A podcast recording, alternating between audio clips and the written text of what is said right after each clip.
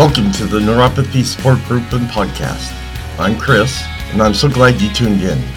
It's my hope with this podcast to help all of us gather information that might help those that need support dealing with this debilitating issue.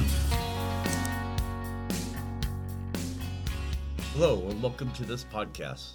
Before we get started, let's get the formalities out of the way with the medical and privacy disclaimer. I am not a doctor or medical professional. The information on this podcast is from personal experiences and is meant for group support. Additionally, the information discussed is not meant to diagnose, treat, or cure any underlying conditions associated with neuropathy.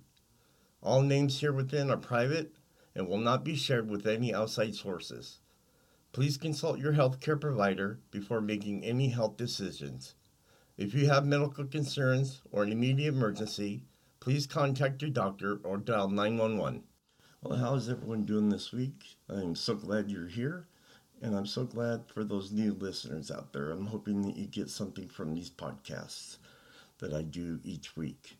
And remember, I've got plenty of other episodes that have already been uh, posted, so go ahead and check those out at the same time uh, when you get a chance to listen to this one.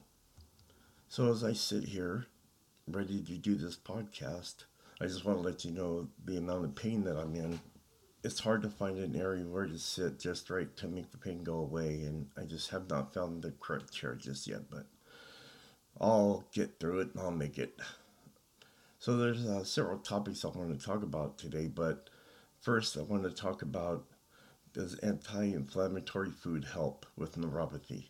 Now, I know I've already talked about this before in a past episode, but there were some new things that I found that I wanted to uh, extend to you and give you an additional uh, information on this topic here with inflammatory foods, anti inflammatory foods. And then we'll talk about the other subjects I want to talk about later on. But let's get going because I don't have a lot of time.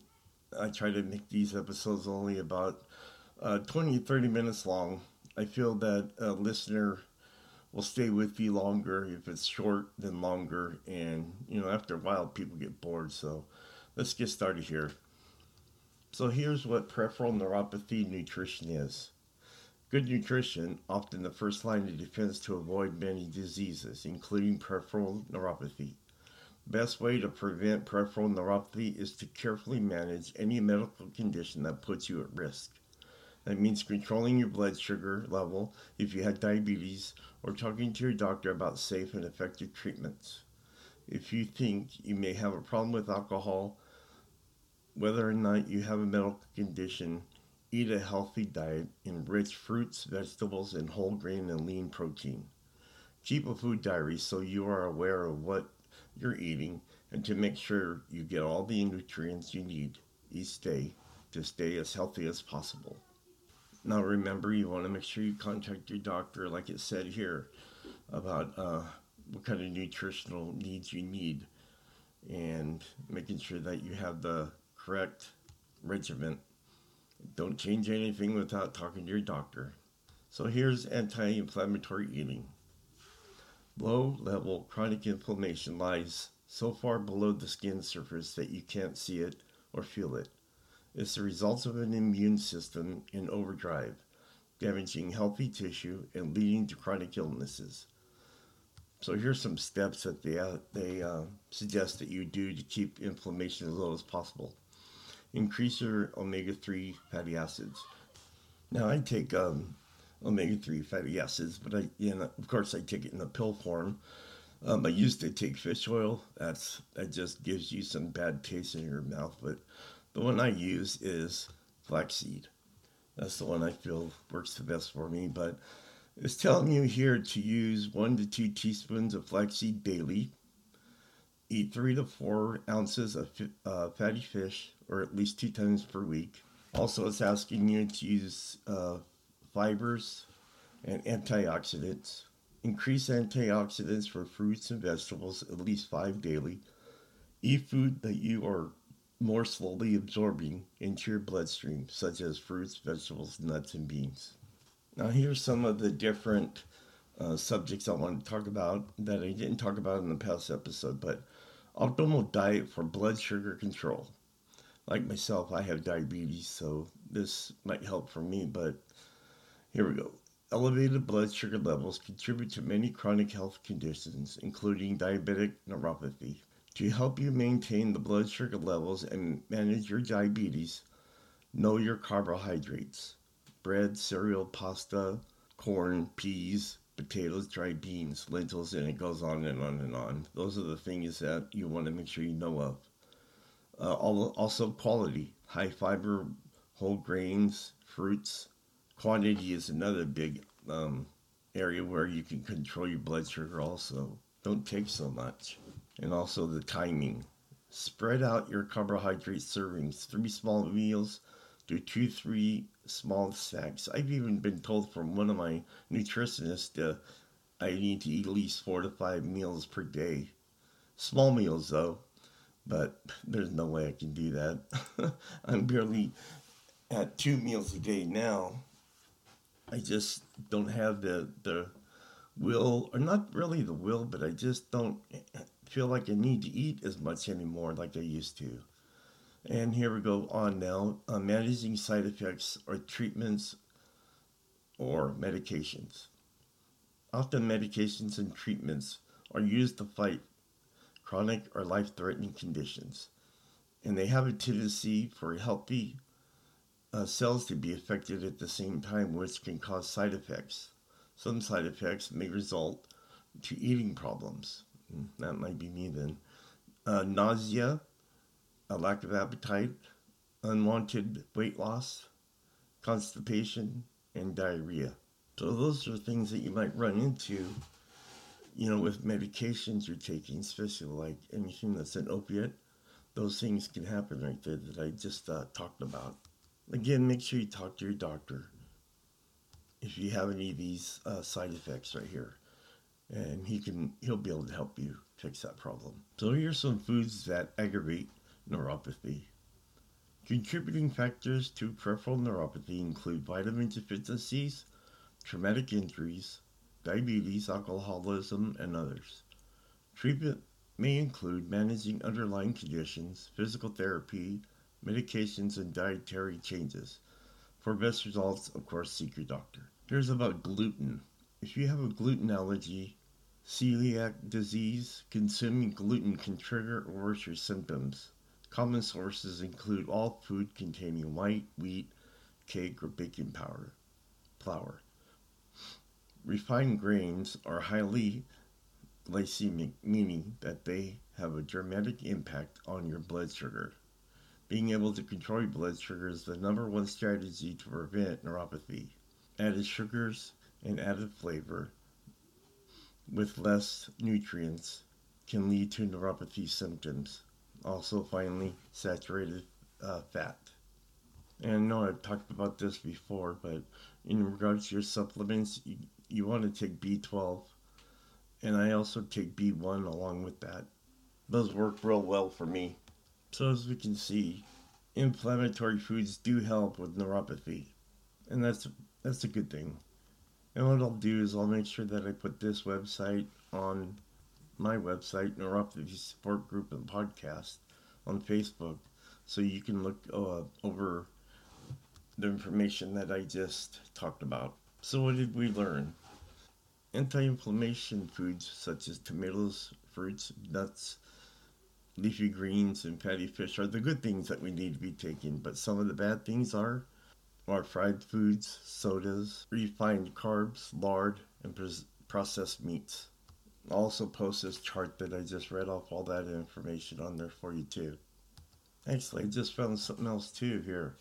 What's uh, the 12 easy ways to reduce inflammation overnight? Number one would be eat a salad every day. Keep a package or two leafy greens on hand to toss in your lunch bag or on your dinner plate.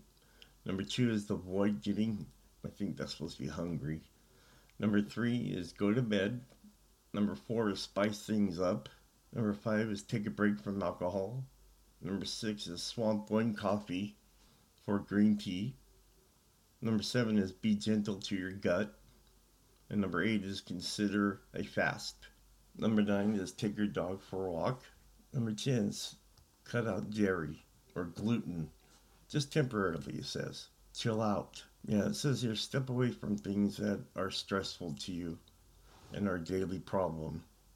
Find times find times to meditate or take a short walk. And finally, be picky about the ingredients that you use.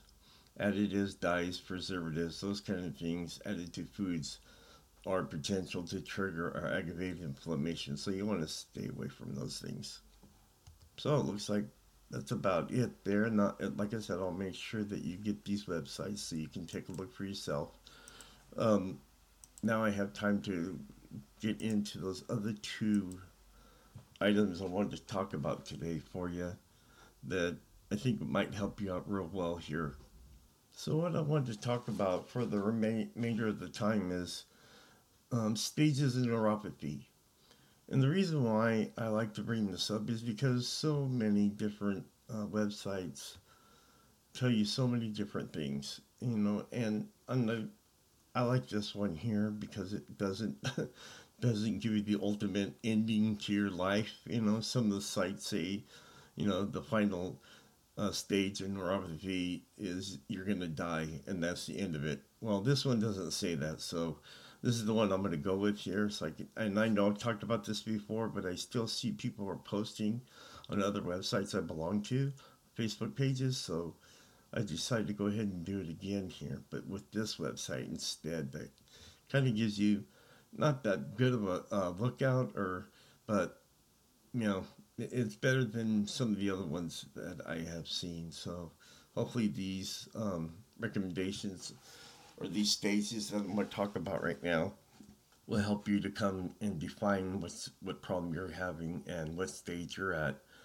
But again, like I'm going to do uh, next month is I'm going to talk to my doctor and ask him what the final stage is, and I'll get back to you guys and let you know all about it too.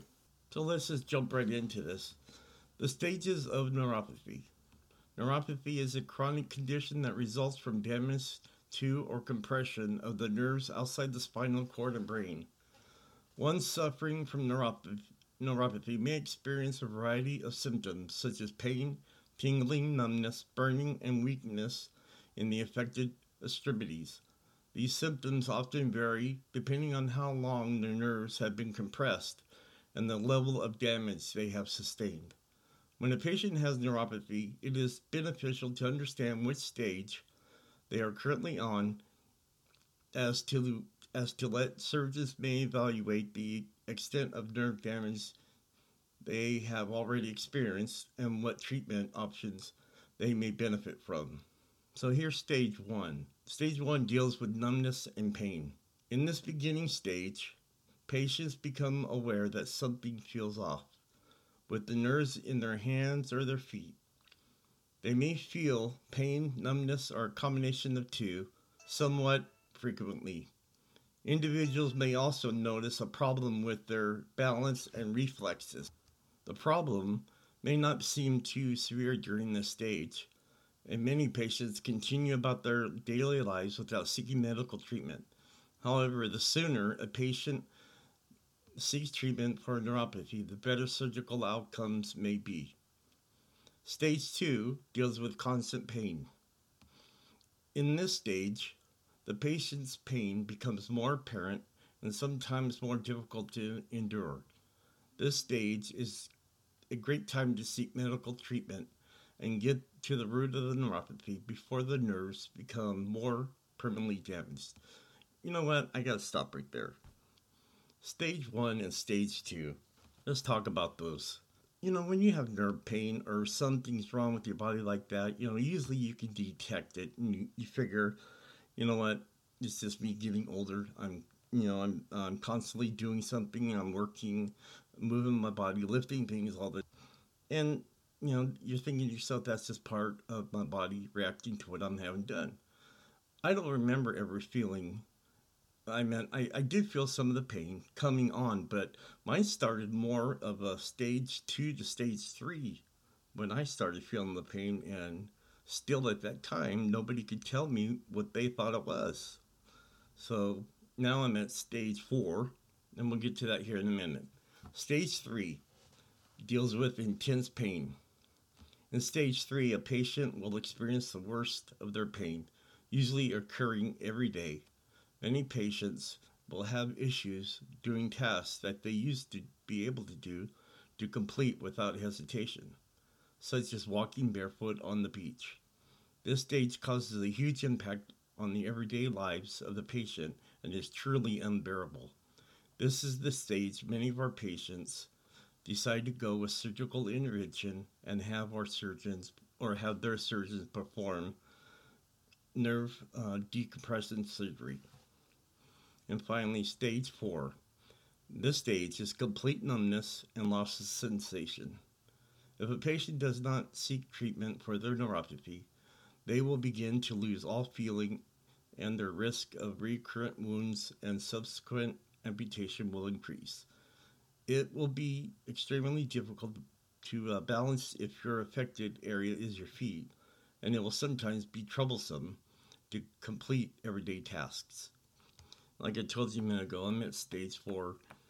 I would say I was even at stage five if there was one, but stage uh, four, let's talk about that. That's when you have open wounds that don't heal correctly, and you need to really watch those wounds now I had one on my hand. It's barely recovering. It's probably it was actually on my finger. It's been about a month now, and it's finally starting to um, heal itself. But you know, you put Neosporin on it, and you put you know, and you um, hydrogen peroxide, and you know, nothing really works when you have neuropathy. So you just got to really make sure that you keep your eye on it, keep watching it. You know, go to the doctor, have them look at it, but you know what? Always have someone check your hands and your feet for you because you may not know what's on the bottom of your feet because you can't feel it. So you just want to be very um, conscientious about your body and make sure that you daily check it all the time. Because, for one thing, healing does get harder. Now, I'm going to start being taking epidurals for the pain that I have, and it's because of the spinal cord is is being uh, squeezed. But I'm hoping that that helps with um, some of the pain that I endure just sitting here talking to you or trying to walk somewhere. I can't even go to a store and walk around because it's just, if they don't have a cart for me to sit in and drive around, then forget it. I can't go shopping. And that makes my daily life hard. And I know many of you are probably in the same situation. So I hope I hope this episode helped you out in some ways. And I will be seeing you on the next episode, which is going to be a pretty good one. Um, so join me next week for the next episode, and I'll make sure that I post it, and I'll post this episode on my Facebook page and uh, other locations. But I want to thank you for being with me through this. Um, you know, it's a journey, and it's a journey for all of us, and we all know what we're going through, and we need help like this just to get us through and to be a support for each other. So, again, thank you very much. As we come to a close, it's my hope this podcast and other sources, such as product reviews that I have discussed today, can better our lives and give us some relief dealing with neuropathy. This episode, plus others, are posted every Monday on Facebook, Twitter, Instagram, iTunes, Spotify, and Stitcher. And finally, Whatever life throws at you, even if it hurts you, just be strong and fight through it. Remember, strong walls shake, but never collapse. Talk to you next Monday.